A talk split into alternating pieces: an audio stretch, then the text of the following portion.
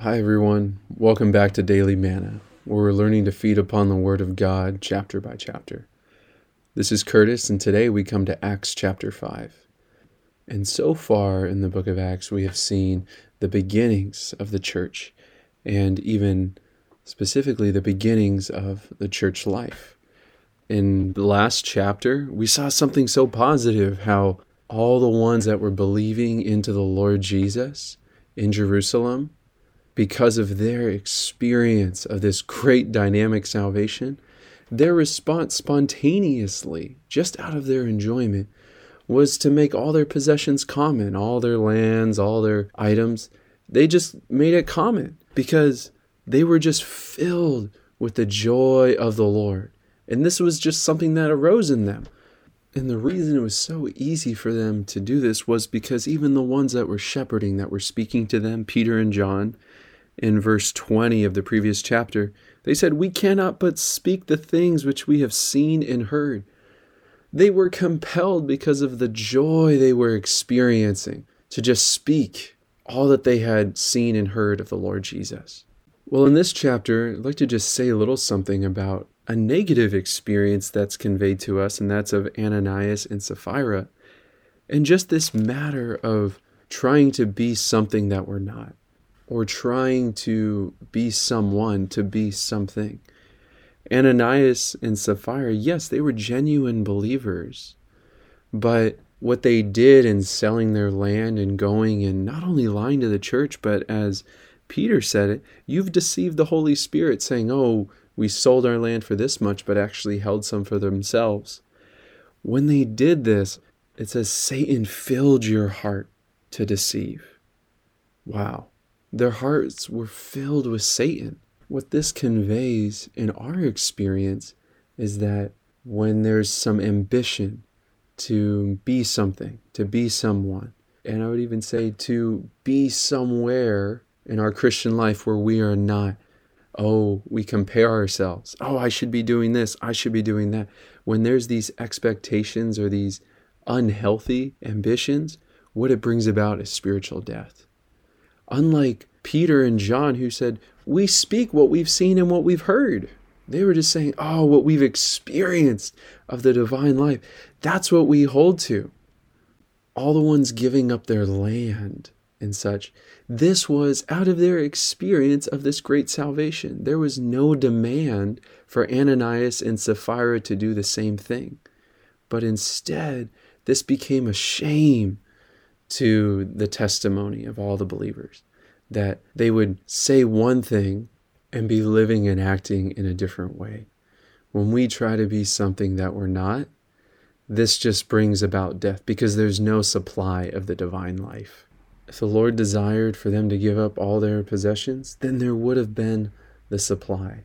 But we shouldn't put the demand on ourselves to be something that we're not. We would be where we are until we're not. Meaning, just enjoy the Lord Jesus. He will take us on in our Christian life. We will grow at the rate that He desires. And as we focus on enjoying and speaking what we've seen and what we've heard and experienced, the Lord will really care for us. And what just further highlights this point is as we just continue to look at the testimonies of Peter, John, and the other apostles, and even when they're being persecuted, when they're being judged by the religionists, when they're in the Sanhedrin, actually, what had happened when they had been imprisoned is that when they were delivered out, all the angel told them to speak in verse 20. Go and stand in the temple and speak to the people all the words of this life. This is really important. This life. The angel is implying, you know what I'm talking about. You know the divine life. Speak what you've experienced. This was the focus of Peter and the apostles, so that whenever they would speak, and when we get just a little later on to verse 29, they began to speak of their testimony. And they said, It's necessary for us to obey God rather than men, meaning, even though you're telling us not to speak, we are compelled. And even we can't help it because we're enjoying this life so much. Wouldn't it be awesome that if we're brought to the extent in our experience where we're just enjoying the Word of God, where we're enjoying the fellowship with one another, that we can't help but just, I'm sorry, I have to speak and listen to what God is asking me to share. And what comes out is actually, it's just the gospel. Their testimony is the gospel. Just in the few verses they spoke after in their testimony, spoke about the Lord hanging on the tree, on the cross. They spoke how he had been exalted to the right hand, right? And how they are witnesses of all of this.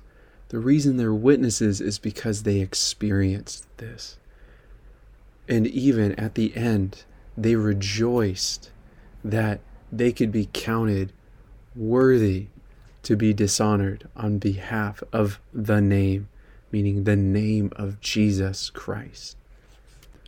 When we take care of contacting the Lord regularly in the Word, enjoying Him, staying in the fellowship with the other believers, and are faithful to follow, to obey the Lord's instant moment by moment speaking, anointing within us, we will have a most joyful Christian life. And as the Bible says, the joy of the Lord is my strength. When we're joyful, we're full of strength. And even as some of the religionists testified, they said, if it is of God, you will not be able to overthrow them. Things in our day will not be able to overthrow us.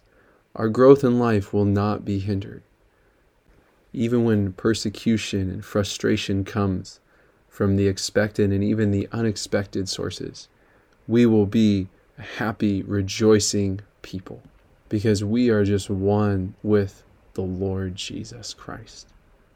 Thank you for tuning in today and continue to enjoy the Word of God.